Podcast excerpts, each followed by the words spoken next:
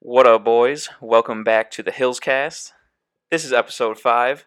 Today, we're gonna coming at you. We're gonna be coming at you with the draft recap. It's your host, the Commissioner Tom, here joined as always by B Yo. and Mickey, What's up, boys? ready to bring you more value than any other podcast you ever listened to. Damn straight. First of all, I just wanted to thank everybody for the great draft night. It was an intense 25 rounds. People made some foolish picks as expected, but it was a great time. I appreciate everyone taking time out of their schedule to make it happen. The next order of business, though, before we get into the podcast itself, is money. Pay me, you freaking baboons. We are nine days till Thursday night football and 12 days until the first Sunday. There are four people on my hit list that I haven't received money from.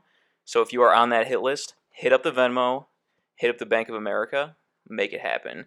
I need that money by the time that your first player kicks off because if I don't have it, they're getting the benching.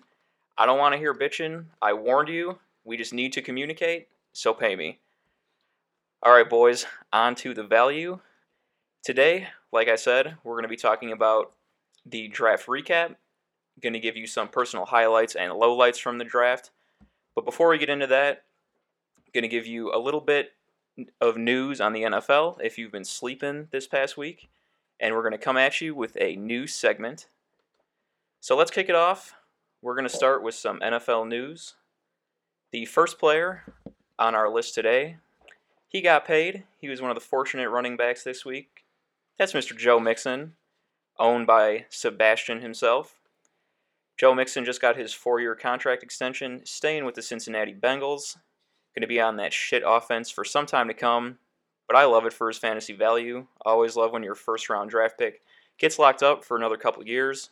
He's going to have that RB1 role solidified. Boys, any thoughts on that?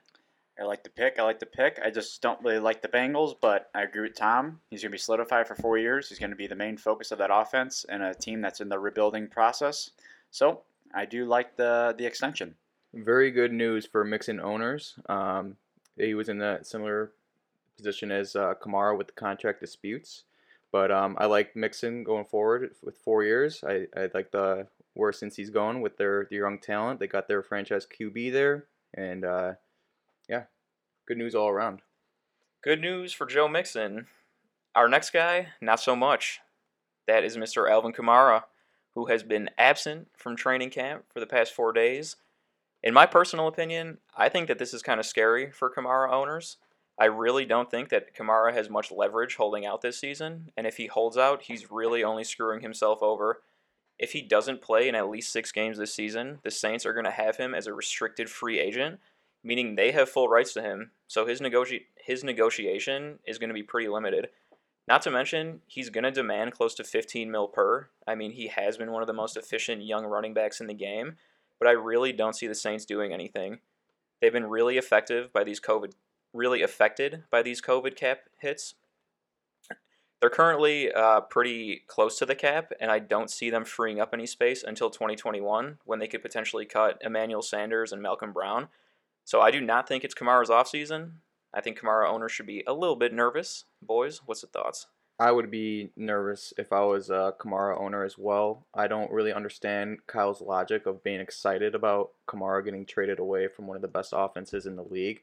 I think that's kind of, uh, you know, bad take there. Yeah, yeah, typical. He thinks Lil Tavius is just gonna become, you know, top five running back like Kamara would be um, with the Saints, but I don't see that happening, and I don't think Kamara would be in as good of a position wherever he goes um, outside of these the Saints offense. But I don't blame Kamara for you know being upset.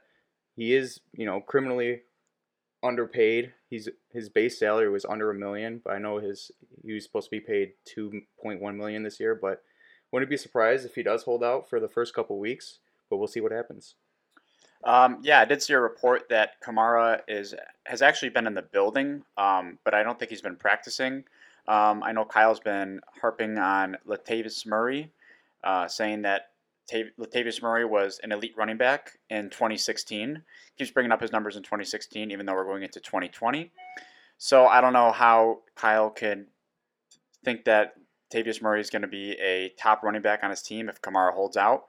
Um, so I would be a little bit nervous. I'm hoping that uh, my man Forceful Fournette will take that spot in New Orleans in the 2020 season. But we'll see. Hopefully, in the next week, we'll know more about the Kamara, and hopefully, he stays in the Saints or he's traded. We'll see. Yeah, don't think. Uh, I don't think our man Fournette is headed to uh, Nolans. I don't either. This is just one of those. I'm just hopeful. this is just one of those examples of us as fantasy owners just really got to surrender to the league. Like I feel like the league just has it wrong for running back value. They definitely undervalue the running back position. And if you think that Kamara should be getting paid two mil a year, that's absolutely nuts. They just signed Taysom Hill to like I think it was like ten mil a year or something like that. If Taysom Hill, the gadget player, is getting paid more than the most efficient, one of the most efficient running backs in the league, NFL's got something wrong there. Um, so I mean, Kamara's kind of a victim. We're all victims. I mean, I did see that he's trying to seek an extension similar to CMC's. So, Yeah. I mean, that's a lot of money he's looking for. I don't think he's on CMC's uh, tier there, but uh, I think he could still make enough money to be in the top five for running back extensions. Yeah, I honestly think when he gets extended, he's going to get close to 15, if not 15. Does anybody know what CMC's money is? I think it was like 15 You think it's going to be or similar like to 16. I don't know off the top of my I don't know either. Yeah, it was like 15 I don't think he's gonna get 16 per year. To 15, but I think he'll be the top five running I backs think he'll be in the league. paid more than Henry. I know he was at like 12.5 mil. I think he should be. I think so. Henry is just going to be so injury prone in the coming seasons. I think like I hate when people knock that Kamara gets all of his work done on such little touches and that he splits his backfield and everything. When you're looking at in a contract extension terms, you're looking at a running back who has half the wear and tear as Derrick Henry. Exactly. Mhm. If I get six touchdowns on 10 carries, what's the difference between if I get six touchdowns on 60 carries? Mhm. 50 Yeah. carries. Contract, four years, 64 mil, 30 guaranteed. Four years, 64 for CMC, so a little over 15, yeah. Yeah, I don't. I don't see him getting that much money. I don't think the Saints are going to give him that big of a contract. We shall see. Yeah. Okay, and moving on to our third player here. He is without a contract completely right now. That is Mr. Leonard Fournette. Got released by the Jacksonville Jaguars. He is in no man's land without a contract, boys. What are we thinking about Leonard Fournette and his dynasty and fantasy value? I'm not going to lie. I'm a little nervous. Uh, I am the Fournette owner in our league. I've loved Fournette. I drafted him in 2017 as a rookie. He was good for me. 2018, B drafted him. Shit for B. 2019, I take him. He was good for me. So I love Fournette. But I'm a little nervous. Uh, I was a little nervous drafting him too because I wasn't really sure how the Jags were going to look going into 2020. But now I'm even a little bit more concerned because what team is going to take him? I know he's he's not going to not be on a team going into 2020, but it just depends to see what team he's going to land on. That's what that's what makes me nervous. Yeah, this is definitely bad news for you, Kevin. Obviously, if he doesn't land anywhere, uh, maybe in the first half of the season, Yeah. maybe by you know middle of the season, people would be willing to grab him. I was looking at your roster, and I mean, it's a good thing that you have Ingram there. Mhm. He's solid uh, guy you could put into your RB two spot. But then I was looking more with your depth. It really speaks to you know how you draft your your team here. You have Curtis Samuel and N'Keal Harry in your flex spots. I will say though, Probably the weakest I know, in the league. I know, there. but it's because I drafted Mike Williams, who's supposed to be one of my flexes, and he's out, so it is a little scarce out there. not the biggest improvement with Mike Williams, but He's still. better than Curtis Samuel, better than Curtis Samuel Yeah. for sure, and N'Keal Harry. but I know. Just, just saying, man. I, I agree with you. I'm not arguing really. And before we get too far on the hype train, uh, Armstead is not happening, by the way. Um, you have to remember that Jay Gruden is his offensive coordinator. His RB1, dating back to 2011, hasn't had over 22 catches. So I'm going to give you a good luck with that and let my boy Devine Ozigbo take me to the ship. You're only saying that because you just picked him up in free agency like an hour and a half ago. Realistically, though, I do think that Thompson and Ozigbo are the guys to have in Jacksonville. I don't think that Armstead is going to do much. I mean, to be fair, the whole backfield probably isn't going to do much. But if there's a guy that I'm taking, I'm taking uh, taking my guy. You know, When I got the news that Fournette was uh, released, I instantly looked for Chris Thompson. I was getting ready to pick him up, and, and I saw that he was already on a team, and I was like, God damn it, B. He picked up Chris Thompson. I think Chris Thompson is the only running back in that backfield, especially in a PPR format, that that looks appealing. 21st round pick, steal for me. Yep. You should, uh, you know, see upwards of you know plus 50 plus receptions this year. I think in that Jags offense with Fournette gone. So I'm liking that right now. Yep, I agree. So Vegas has the Bears at plus 265, the Pats at plus 285, the Bucs at plus 350, and the Washington football team at plus 375. Who is your favorite landing spot? Out of just those. Whoever you want. Um, so I like the Steelers. I think the Steelers is a good pick. Um, I think that James Conner. Uh, I think his career is. I think we've already seen the peak of James Conner. I think that he's his injuries and everything. I think that Steel. That I think that Pittsburgh needs to go back to that power run type of offense, kind of like the Jerome Bettis. Speaking of Jerome Bettis, the bus did did say that they wanted. He said that I would love to see Fournette in a Steelers uniform. I think that that is a great landing spot for him. I think that complements Big Ben and the passing offense. Uh, so if I had to bet hundred dollars on it, I'm going to say Steelers. I picked Steelers as my the favorite team for Fournette to land too because Conner's going into his last year of his contract. It's a perfect opportunity for the Steelers to segue away from Connor, who's very injury prone. Um, not that Fournette hasn't had problems with his injuries, but I think Fournette is solidified him himself as a better running back in this league. So I have Steelers as the best option for Fournette. I actually think that Chicago is my favorite landing spot. I mean, I'm going to go with Vegas here and say Chicago and the Pats. I mean, I think it does make sense for Chicago, though. Montgomery with that groin injury, I think the Bears are going to be a little bit desperate right now to get a solid first and second down back who they don't have right now. I think potentially Nagy would want to get his uh, his running backs a little bit more involved in the pass catching game. And I think he has two really able backs there in Montgomery and Cohen. I could definitely see them bringing in Fournette to take that role. Do I think he's going to perform in a fantasy sense? Not at all, but I think it could happen. If he was on Chicago, would you have him as an RB two? No, honestly, I think that anything that happens to Fournette after this day is dropping my personal ADP on him at least three rounds. Where he was being drafted in like the third or fourth round, I think I, I'm sitting on him till like the sixth and seventh now. if Fournette does go to the Bears, that's just fantasy wasteland there with having Montgomery and Cohen there already. I think I don't like I don't like the idea of Fournette coming to the Bears. I think we are going to stick with Montgomery. I know he's dealing with that injury, but uh, I don't like the idea of uh, having Fournette come here and paying him. I mean, you said that the Pats are number two in Vegas odds. Yeah, Pats are number I don't. two. I don't see them go to the. Pats. I don't see it. They do- they have too crowded of a backfield, and it's not really their mo to have a power horse of a running back. They have like five running backs on the roster. They do, right now. Yeah. and they're probably going to cut Lamar Miller. He's they signed him, Yeah. and he's probably going to get Mhm. cut. Um, interesting one. I I don't think because the Bucs haven't really been talked about. Yeah, the I- Bucs are number three. But Bucs are interesting. Bruce Arians hasn't really commented on it much, but when you think about it, so Fournette, Jacksonville's in Florida, Bucs are in Florida, great offense, no running back competition, and they're gonna have, but they do, they are gonna have an estimated one million dollars in cap space come after cuts. So they would have to either trade someone or cut some big name players to free up some cap space. That's what's interesting. Um, but if I had to bet, I would say Steelers.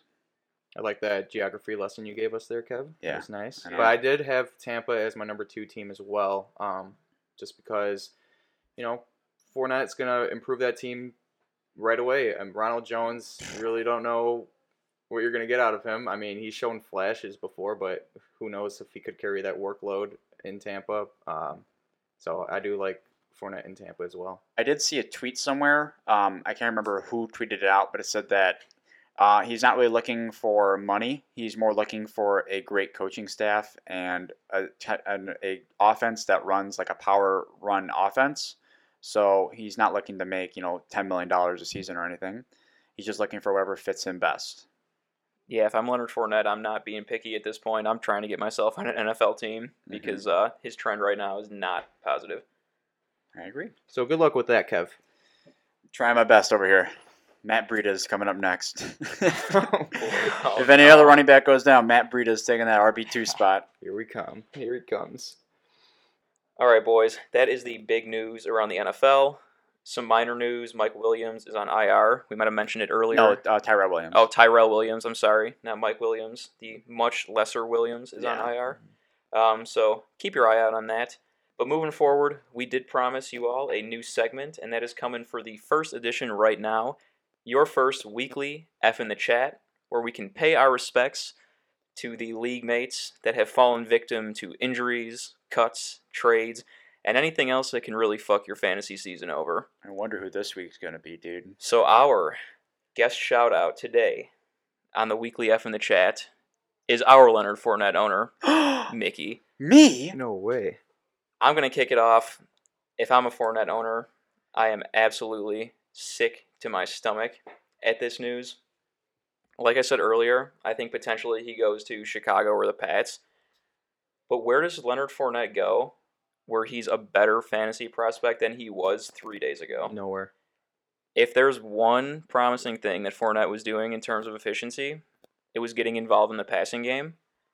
But if he goes to anywhere that I'm thinking of, Chicago, Nagy's going to use Cohen and Montgomery. In the passing game, mm-hmm. Fournette's going to be the one-two down back. Yep. New England, James White does all the pass catching in New England. Even if it's somewhere else that's not where he's going to be fo- not where he's going to get his advantage in catching passes, he's going to be in a running back by committee. I think the days of Fournette being the workhorse running back in the NFL are over, which sucks for you, and that is why we are paying our respects. Big F in the chat for me for you, bro. Yep, F in the chat for Kevin for picking Fournette in the third round. Definitely not going to return that value this year. He's just got to hope he finds a good landing spot for the years to come. He's still young. He still has the potential to be good. Um, but yeah, so good luck, Kev. I hate Jacksonville so much, dude. Yeah, sucks for our boy Lenny, but honestly, I think he can he can still produce for an NFL team, just not on my fantasy team. That's for sure. Not to mention, he just gets so many carries, and it's the only way that he's gotten his numbers. So he's beat up. Teams see that. I do not like the future for him. Do Where where's the one place you guys see him going where he could pr- get close to that level of production with the Jags? So Tom was talking about a team that might pass the ball a bit, and I think it just goes back to the Steelers. They're still they still run the ball a lot en- enough. I shouldn't say a lot. Run the ball enough, and Big Ben, if he stays in this for and stays in Pittsburgh for at least like another two three years, the passes are going to be there. Hopefully, I don't think he's going to get. I forgot how many targets he got last year. He got like what sixty You got targets a lot. You got a lot. he's not going to get that many. Even if he was in Jacksonville again, he's not going to get that many again. That was his peak for the amount of targets. Um, but my answer is still going to be Steelers. Yeah, and chances are James Conner is going to go down again with another injury. He hasn't shown that he could finish the whole season when he's a starting running back, so I agree. I actually like. I think the Steelers are a really good opportunity where he could make a good fantasy difference. I think Washington might be a decent landing spot now that Guice is gone. Honestly, though, I don't know how eager Washington's going to be to make a move. Um, with Antonio Gibson, I mean, I, I can't imagine him being a bell cow, but who knows? I think Washington could be a decent fit, but I didn't even think of the Steelers before you guys really brought him up. Uh, I think that's a really good spot. I'll shoot. I'll shoot a team at you, Tom. One that hasn't been talking about talked about at all. The Buffalo Bills. Oh man, mm, I I really don't think that it would happen. I think they I have. don't think so either. I think they have Singletary to play a role that is. I mean, we'll talk about Singletary shortly. Um, I think Singletary is going to play a role um, that's going to work them up and down the field for the most part. The Bills are super run heavy, but they got their guy Zach Moss for the goal line. I mean, if they got Fournette, I really don't know who it would be in place of. I, I can't see it happening. But if he did go there, interesting. it would be, uh, I think, another running back by committee situation. All right. Enough hate on Fournette. Yeah, enough talking about uh, Fournette. We'll give him the rest of the week off. Moving forward, you're gonna we're gonna be expecting a weekly F in the chat throughout the season, so don't take too many L's or you will be exposed on the podcast. But the segment that you've all been waiting for, the biggest week of the year happened last week, and that was our Dynasty Startup Draft. So we're here to talk about it. We're gonna hype some of you up. We're gonna throw some of you down. We're going over it all. We're going to start with our favorite picks. We're going to go around, give three of our favorites, three of our least favorites, and talk about why. So I am going to start with one of my favorite picks of the draft, coming from my co-host Mickey. In the second pick of the sixth round, someone that I think is getting a lot of hate, Mr. Stephon Diggs. I From yourself included. Dig Dug Diggs, you mean?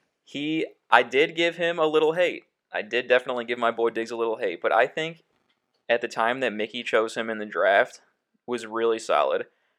In that sixth round at the start of it, it's really hard to find those solidified wide receiver ones, especially at the young age that Diggs is. He's obviously such a great receiver talent. It's gonna be, it's gonna, we're going to find out a lot this year to see if he's uh, quarterback dependent or not. But Diggs is really coming into a receiving corps that has nobody else. He always shadowed Thielen for his career, and now that he's going to Buffalo, I think he's going to have that opportunity to really succeed as a receiver one. Obviously, the big questions are that the Bills are pretty run heavy as an offense, and Josh Allen's accuracy is what we'll call questionable. But I think that Diggs definitely does have the chance to make a huge impact, and at the second pick of the sixth round, getting a receiver one at 26 years old, solid. That's why I did my research, dude. Oh, Okay, I'll uh, I'll say my third favorite pick. I guess since after we you know blasted Kevin for you know the F in the chat segment, I got I'm gonna pick another one of Kevin's players here, and I like his Travis Kelce pick at 402. Um, if I could have a no doubt about it positional advantage for the next four to five years, then sign me up. I love Kelce here in the fourth. Getting Patrick Mahomes' favorite target for years is just a nice feeling for me. It's just a nice security blanket. Um, we all know that Kelce's a great player, so I don't really need to go into like the stats to you know convince you. But I did have him as my number one tight end, and to give him get him a whole round after George Kittle is just great value to me. So I'll go Travis Kelce. All right, so for my third favorite, uh, it's going to be Conrad with Henry Ruggs in the eighth round. So today we just got the news about Tyrell Williams being out for the season. So I love this pick a lot more. Uh, he's obviously going to be the wide receiver one probably by midseason. He has Hunter Renfrow and Bryan Edwards to compete for that wide receiver one position. Um, I love Henry Ruggs. He's that speedy wide receiver, kind of like another Tyreek Hill. Um, so I think by midseason, he, we're going to see him be that wide receiver two in fantasy. Um, and Conrad, I love his position here because he was still able to draft Amari Cooper, Keenan Allen, and rookie Jerry Jeudy, and get Henry Ruggs after Jerry Jeudy. So uh, that's my third favorite pick there. Solid. solid, solid. All right, moving on. I'm going to get my second favorite pick in the draft. And I literally can't believe that I'm saying this. I think I talked all year about how I would never speak of this player again in good light. And that is Pops, David Johnson by Sean DJ Pops. DJ Pops with the third pick of the seventh round. And I think at this price and just what was going on in the draft right now, Sean muscled up and made a strong ass move to get DJ. I think he, so. He drafted him as his fourth running back off the board, who could potentially fill in as his RB two. Without a doubt, it or without a doubt, I think DJ has RB one upside. When he was in his prime, obviously a couple years ago, he was a pass catching beast. He now comes into an offense that has 150 vacated targets now that DeAndre Hopkins is gone, and there's no RB1 stepping in. Duke Johnson is not that guy. He's only rushed for over 100 uh, rushing attempts once in his career, so they obviously took David Johnson to be the RB1, catch some passes, and I think he has some really sleepy RB1 upside here. Nice pick, titters. My second favorite pick in the draft is actually going to go to the other Murata brother. I'm going to go with his third round pick of DJ Moore at 305. So I had Moore as my wide receiver seven in dynasty rankings, and he went off as the 10th receiver on the board. So I think that's good value already. He's only 23 years old, coming into his, his third year. And I think since Kyle already had his pass catching back with Alvin Kamara and then his just workhorse, you know, 20 plus carries a game with Derrick Henry to get DJ Moore in the third round as his wide receiver one is just great value and just makes his team really dangerous here. He finished as wide receiver 18 last year with Kyle Allen as his quarterback and only scoring four touchdowns. So if you could get to with the improvement of with Teddy Bridgewater coming in there, he that's this floor at wide receiver 18, absolute floor. And then if he could get to six to eight touchdown range, he's knocking on the door of a top top five wide receiver for sure. And I think he returns his value and then some at 305. Um, so I kind of got my mixed around. I should have had Ruggs at my two, um, but I'm going to have Conrad again for my second pick here. It's going to be uh, Armstead. I kind of threw this one in here. I so this is actually my third pick. I got them mixed around. Uh, I didn't put much thought into it, but I had him there. I think he's a meh pick, but with Fournette being cut, you have the possible starting running back, uh, which could be a steal. So we'll just see what happens in the next few weeks. My other one was going to be Lamar Jackson, with B taking him in the, I believe, 5 1 spot. I thought B taking Lamar Jackson there was a great spot for him. He didn't reach on him. He actually dropped a little bit lower in his ADP, so B got kind of a steal there with Lamar Jackson being able to pair him with Christian McCaffrey. So either one of those picks is going to be my, my next one.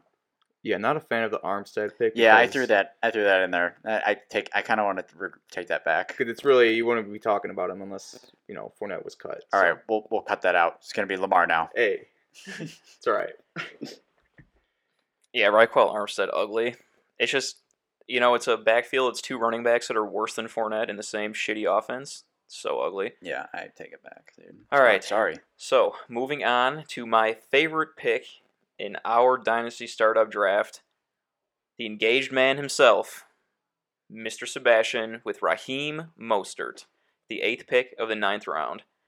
I talked a lot last episode about how I think Raheem Mostert was getting super slept on coming into this season. I think we really saw him flash his RB1 potential in those playoffs and towards the end of the season. I love him at his price in the redraft leagues at the seventh round or eighth round, and I think Sebastian just got a steal and a half with him at the ninth round here. Props to my boy. I agree.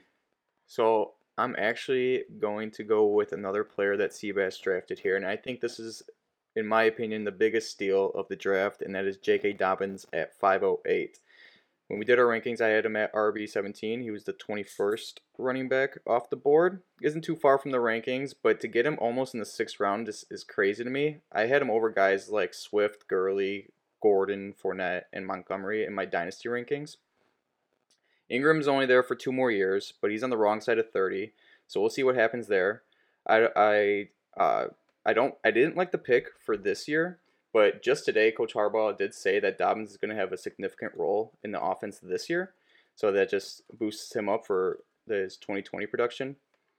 He's 21 years old. I think he is in the same category with Clyde Edwards and Jonathan Taylor, but they got drafted in the second round, while J.K. Dobbins is almost in the sixth round. The only reason is because those players are have a better situation this year because Clyde Edwards has that backfield to himself. Jonathan Taylor only has Marlon Mack to, to compete with. I see Dobbins after this year being close to a top 10 running back as soon as next year. And once Ingram is gone, there's no telling what the ceiling is with this offense. So Dobbins is steal the draft for me. I like that take. Um, so for my number one, no surprise here, the commissioner himself took Juju Smith Schuster. Too easy. He bashed on Juju Smith Schuster all season, but he couldn't pass up on him in the fifth round here. So Tom took him at uh, five seven. Uh, he, Juju was the 47th pick here. Absolute steal for an ADP who was around 17 in, in sleeper. Uh, so Tom has a potential wide receiver one playing as, as his wide receiver three. The Steelers are a pass heavy offense. I don't see Juju really being worse than a wide receiver two. So shame on those who passed up on Juju. And great pick, Tom. Yeah, y'all slept. I was taking a nap on Juju. You guys were fucking hibernating. Tweaked. All right, so those were the steals of the draft, but now we are moving on to my favorite part of the cast, and that's shitting on you fools that made some idiotic picks. We're gonna go around in a circle again, from three to one, talking about some of the picks that we hated in this draft. So I'm gonna kick it off again. I always say to never draft quarterbacks early, and Mr. Chris Yaros, that is exactly what you did with Deshaun Watson with the second pick of the seventh round. I can't describe how much I do not like this pick. I think when I'm looking at at the team that you drafted coming into this round. You don't have a third running back. Your RB2 is D'Andre Swift. You see David Johnson, even Kareem Hunt, Ingram on the board. You see Jeudy, Hollywood Brown, Deebo on the board, and you take Deshaun Watson. If you had passed on Deshaun Watson, there were 16 picks that you had to wait. Two of those players had a quarterback, so that means you had to dodge 12 picks, and you still had Russ and Dak on the board. Oh, and Gallup and Waller, Ty and Jarvis. Chris, it does not end. Come on, Chris. I think that was an L. Boys, wait on your quarterbacks. Thicken that starting roster and the bench in a little bit, then take your QB. Okay, so for my third least favorite pick is actually going to be Holes's third round pick of Melvin Gordon. I already talked to him about it. He's not a fan of it. But I think when Holes had Josh Jacobs and Tyreek Hill in the first two rounds, you know, solid, obviously solid there. Your first two picks are always going to be solid. I think he had a chance to be to have one of the best top three uh, receivers in the league with Tyreek Hill, and then getting Allen Robinson, and then picking either Calvin Ridley, AJ Brown, or DK Metcalf instead of Melvin Gordon. I just he's kind of in the same boat as Gurley, getting older in age, on a new team for the first time in his career. Don't really hate Melvin in redraft, but for dynasty, I just don't see him sustaining anything in Denver. Just, just not a fan. Just a meh pick to me. All right, so I'm coming at uh, Gary here. So uh, Gary took Noah Fant. So I get that Gary was going for youth here by drafting Fant, but uh, Zach Ertz was still on the board there. I think it was way too early for Fant. I would have taken Ertz here all day, or I would have taken at least Ruggs or another running back in Lindsay or Mostert. Fant's ADP was around 83 to 84, and Gary took him at 75. Um, every team after Gary had a tight end except for B, and I don't think B was going to be taking Fant anytime soon. So Gary could have waited at least a round or even two rounds after that to get Fant. So not a big fan here, Gary. Sorry, but that's my uh, number three pick there. Worst pick. Yeah, Gary, I actually like that pick. I mean, I don't like the pick. I like the player, not the price. We'll get it right next time, Gary. It's okay. All right, Gary.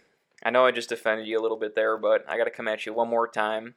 I hate to do it to you, brother, but the Devin Singletary pick at 605, vomit worthy. I think he has an okay floor, but given the context of the draft that you had, I just hate to pick Gary. You pick Gurley as your RB1. So if I pick Todd Gurley as my RB1, I'm looking for someone, you know, with a little consistency, a little bit of a, a little bit of a floor. I think you had a great pick in Chris Carson, even James Conner and Levy, but you went with Devin Singletary.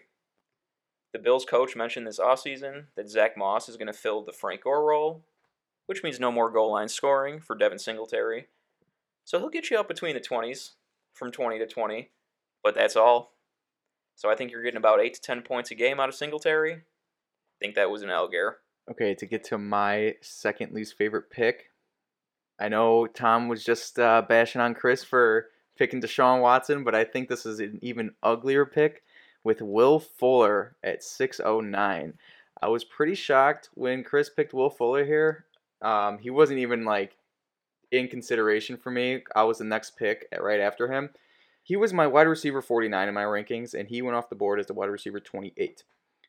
Just so you know, Fuller has always had problems with health, and he's only played 11 games or less in the last three seasons. He has never finished a season as a top 50, that's 5 0, top 50 receiver.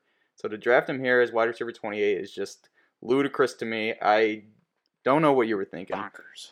Bonkers, yeah. I get it that DeAndre's gone, but I just I don't think that Fuller has the the skill or you know the capability to fill that void there. I don't think he can do enough or stay healthy enough to even be a wide receiver three. Hate the pick, Chris. Sorry to do it to you.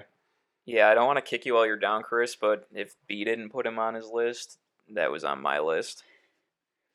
All right, so my number two for my least favorite pick, coming right back at Gary once again. Sorry, Gary, you don't deserve this, but Patrick Mahomes. So Mahomes is not bad, obviously. He's the best. I think he's the number one quarterback coming off the board here. He should be. But, um, well, the good thing is you do get a quarterback for 10 years, and you won't have to worry about that position uh, for a very long time. I just didn't like Gary's situation. He had two stud wide receivers in uh, Michael Thomas and Chris Godwin. So coming back around, he needed a running back. You needed a running back here. You had Austin Ekeler still on the board. We're not going to talk about Leonard Fournette. Melvin Gordon. Well, actually, no, we're not even going to mention Melvin Gordon either. But you also had you just needed a wide you needed a running back here that could at least have some youth in case of if Todd Gurley goes down. But you took Patrick Mahomes. Um, so now you're kind of stuck in a situation to where if Gurley goes down, you're going to have Devin Singletary as your running back one, which I think is Not a good situation. not good. It's a little gross. Um, hopefully, Gurley plays out and he could be that stud wide running back one, but he just has that history of injuries and it scares me. Uh, so that's my number two worst pick. Don't hate on Mahomes, just didn't like the situation. I felt like um, you could have picked someone else there. Yeah, Gary, I think if you honestly, I love your team. If you take like Ekeler there, and then you take Metcalf in the next round, you have Michael Thomas, Godwin, Metcalf, and Ekeler to start your team. I think that's pretty solid. And then you know, you you, you just skip Singletary in the later rounds, but we, we're getting there, Gear. At least he got Adam T-Bone Thielen. He did get T-Bone, which is I, I like the Thielen pick a lot. All right, we're done talking about Gary's draft for the next ten seconds. We're going on to the worst of the worst. First of all, before I before I talk down on his name, we got to give a shout out to our boy Conrad here, setting up the audio, helping us out today. Tried to hook up a couple different mics. Hopefully, we're sounding a little bit cleaner. We have such a good setup, dude. Thank you, It's so Conrad. good. Yeah, dude, We literally have mics out of my ceiling, like coming down, we love it, dude. This It's is so at good. least like a ten thousand dollar setup right Yeah. here. soundproof. Going big. Awesome. So give us a like if you if we get better audio. All right, Conrad. The audio's clean, but your draft board is dirty. Aaron Jones as the fourth pick of the third round in your dynasty startup. That could be the most foolish thing that you've done all year, and you've done a lot of stupid shit. I think Aaron Jones is a great NFL running back.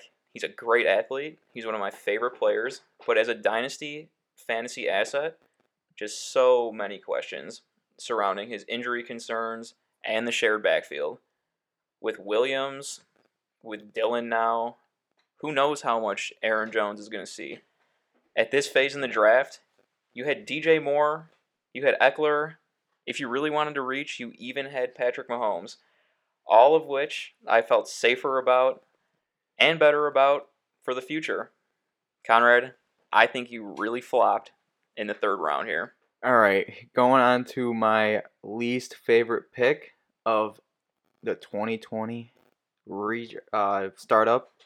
I'm gonna pick on Gary again here. Sorry, bud. We all we all picked a player of yours in your draft, but I'm gonna say Todd Gurley is my least favorite favorite pick on this board.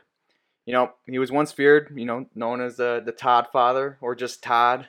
But once he's gone down that slippery slope at the tail end of 2018, when we realized he had arthritis in his knee, same knee he had he uh, his ACL in in college, and he's had problems with it before.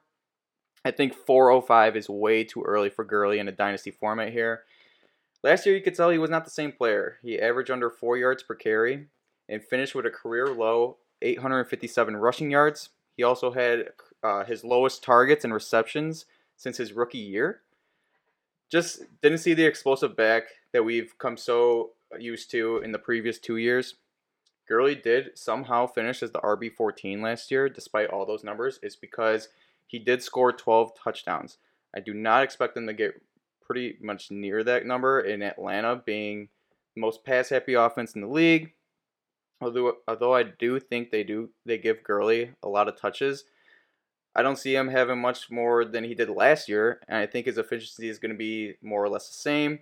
But he won't hit that TD mark, so his RB ranking is going to go way down. I would pick players like Dobbins, Carson, Bell, and before his injury, I'd pick Montgomery over Gurley as well. So just didn't like Gurley there in your spot as your RB one. I think you could have gone uh, either if you wanted production this year, I'd go Chris Carson. If you were drafting for the future, Dobbins. All right. So to wrap this up, my number one least favorite pick is Holes.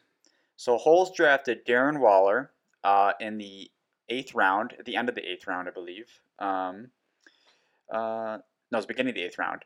Um, so Darren Waller, I think he's good, but he only has one good season on his resume. When you have Zach Ertz still on the board, I think you have to go with Zach Ertz. Holz tried arguing age as to why he took Darren Waller. I believe they're the same age. Um, I think with Ertz, you get that floor and that reliable tight end who you know is going to finish as a top eight uh, tight end. So I don't see as to why you took Darren Waller over Ertz, and that is why you are my least favorite pick, Holes. Sorry, Yes, Holes, don't take too much offense to that, please. sorry, Holes. Uh, for the record, Zach Ertz is two years older than Waller, so Holes, you're not, you're not, Two. Okay, you're not, you're not that bad, dude. okay. So I'll take. I'll. I'll I'll lessen up a little bit, but I'll still take Ertz all day there. But the Melvin Gordon pick still sucked, Holes. You're better than that. All right, fellas. We hope you like that draft recap. I think three of you did, and I think uh, one or two of you did not. hey, we're here to help each other get better. There's nothing personal in this podcast, boys. Yeah, thanks for not like going at Leonard Fournette. There is my pick. You know, you guys could have easily just said, "Oh, it's the worst pick," but you guys didn't. Thanks. Yeah, you suck. Yeah, Leonard Fournette was a cop out answer. We agreed, so you couldn't choose him. That was too easy. All right, so we are going to finish it off with some classic buy sell. Mickey is going to kick it off with a proposition. yeah, sure. I'll start us off with some buy sell. Let's hear it. All right. Um. So if Big Ben plays a full season, he will be in the top ten for passing yards. Do you guys buy or sell that? Um, just off the top of my head, I think I would have to buy that, considering the last time we saw him in a full season, he broke or he led the league in passing yards, It wasn't it, in 2018? Or was it Mahomes? I can't remember. I know Mahomes led in touchdowns, but I can't remember who led in passing yards. I think Big, but Big, Ben, was, up over there. 5,000. I think He might have been up. He might have been number one. I think with the you know Conner probably not gonna finish the whole season. I think they're gonna rely on Big Ben to throw the ball a lot like they always have. I think he'll definitely be top ten. All right, so B's buying. Yeah, I think I'm buying. I forget what the stat was. I think he threw like the third most attempts in the league that year or something. Mm, So I Twen- mean, yeah, 2018. with Juju back, this offense runs through the pass game. So I think that I think that's a that's a solid buy with top ten. I, I honestly never thought of Big Ben as a top ten quarterback in any sense ever again. And but, redraft, he's he's he's okay to scoop up at the end. I think. yeah, he'll why get not? his. Not not in fantasy, but like specific like stats like that, like yards. He he's, could be a top ten in I mean, a specific Even in, in fantasy, he's always been pretty reliable. And redraft, I'm not going to draft him in a dynasty standpoint because I don't know how many more years there's left. But he's always been pretty solid. But I think just- more quarterbacks have jumped him that has made it less likely for him to be a top ten. But also, we have yeah, we- we also haven't seen Big Ben without AB, so That's that true. is a big question mark. Um, yeah, so I'm buying this too. I think Big Ben will just sneak in there as a top ten. There's a lot of elite quarterbacks there. Uh, obviously, Mahomes is going to be up there. Russ, Dak. Um, I'm trying to think of some other ones, but anyway, uh, I think Big Ben is just going to sneak right in that top ten. So I'm buying it this season. Solid bet, solid bet. All right, I will go to my buy sell. I had one of them. If you are drafting in a dynasty startup today with things the way they currently are in the league, are you drafting Alvin Kamara as your RB4? Buying or selling Kamara as RB4?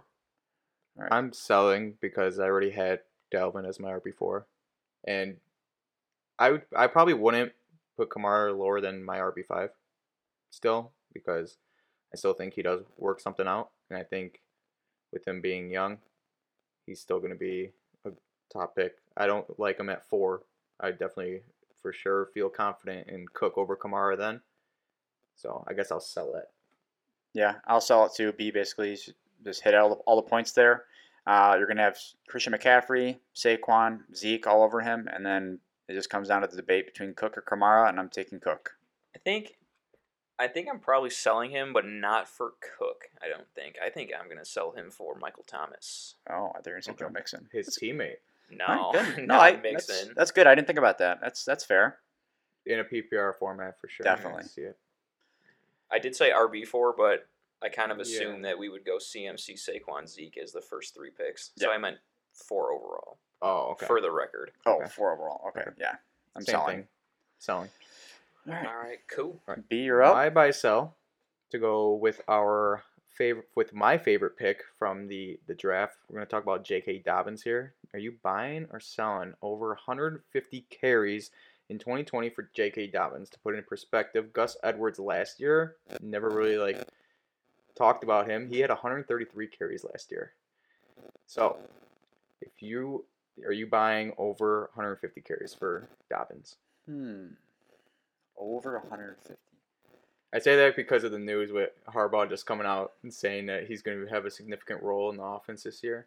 So last year they had because they drafted Justice Hill, uh, which I think he's a flop. I don't think he's done anything. Um, you have Ingram. Uh, I think I'm gonna sell. I think he's gonna be right below. I think he's gonna get to like that 130, 140. Um, but I do love 2021 season. It's gonna be a tank, but I'm selling it. Um, I'm gonna sell the carries. Um, I think that people, I think it's very, um, how would I word this? People always assume too many carries to rookie running backs. I think, and I think he's coming into a running back with an experienced um, Mark Ingram, I don't think he's going to be asked to take those bell cow carries like he did at Ohio State. I think he's going to shadow Ingram in some sense for at least a year next year 150 carries i could probably see in his uh, range of outcomes there but i think 150 is a tough ask i'm going to sell Yeah, it was just that headline of Harbaugh saying that, and then Mhm. also they did say over the weekend, I believe, that they are going to have less designed runs for Jackson. Not really sure how much less. He had 176 carries last year, so I don't see him getting below 150 there. Um, but it was close for me, and the reason why I was looking at this is because if he does get to 150 carries, if he had the same efficiency as Gus Edwards, and I think he's a better player than Gus Edwards is, he would reach 800 rushing yards with just 150 carries because Gus Edwards averaged 5.3 yards per carry in this offense. All the running main running leaders on the Ravens average over five yards per carry, which makes me more excited about Dobbins. I'm gonna actually buy it. All I'm gonna be the, the different one here and, and buy. sebastian is pretty happy with that answer All right. Um, I'll go on to number two here. We're going to Dig Dug Diggs here. Stefon Diggs will finish higher than he did last year. Last year he was wide receiver 21 in a half PPR. Do you guys buy or sell? i am going to buy i shouted out mickey taking Diggs for his wide receiver one potential on the bills and i think i'm going to ride with that i think that wide receiver 21 is probably somewhere in the middle of diggs's outcomes Um, but I definitely think that his ceiling is going to be a lot higher than that. I think he's going to get a good amount of potential in Buffalo. I think obviously his floor in that offense is a little lower um, than I was expressing at first earlier in the cast, but better than wide receiver 21. I'm going to buy. I'm sorry, I didn't catch it all. Your whole, your whole question. What was it? I said Stefon Diggs will finish higher than he did last year in a fantasy standpoint. He last year he was wide receiver 21 and a half point PPR. Do you think he's going to be higher? Did you do you think he's going to be higher than he finished Uh, last year? No, I'm gonna have to sell that. I I don't believe that it's the perfect fit for Diggs to be paired up with Josh Allen in Buffalo. I think it'll be close. He'll, he'll probably be in the 20s range. I had him ranked l- way lower than that, but I'm gonna have to sell him as an R, uh, wide receiver 21. Uh, I'm going to buy it. Um, might be a little biased because he's on my team, but I have him probably finishing around like wide receiver 17, wide receiver 18. That's where I would project him to finish. So I'm buying that one. Uh, the B, you had, no, you had another one? I did have another one. I'll This- end us. I'll end. I'll end one. I have a good one at the end. Okay, and this this affects your man, your first round pick, Nick Chubb. Okay. I'm going to be talking about Kareem Hunt here. All right. He's going to really be stealing all those receptions away from him. Mhm. It's Kareem Hunt. Buy or sell Kareem Hunt over 65 receptions. He was on pace for 74 last year through eight games. Uh, And he's never had more. His rookie year, he had 56. And then uh, after that, he he was he had uh, shortened seasons, but was on pace for around that number. I'll buy it. I'll buy it. I Big number. think. Hmm, that's actually a good one. That's a good one. because I think I am.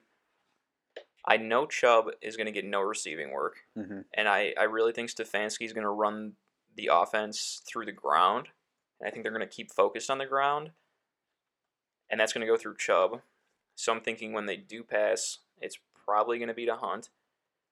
Sixty-five. I am going to sell sixty-five receptions. You said receptions, right? Not targets. Receptions. Okay, yeah. I'm gonna I'm gonna sell 65. Honestly, though, I think he's gonna finish at like 62, dude. He's gonna finish between like he, 55 and 65. he had 37 in eight games last year.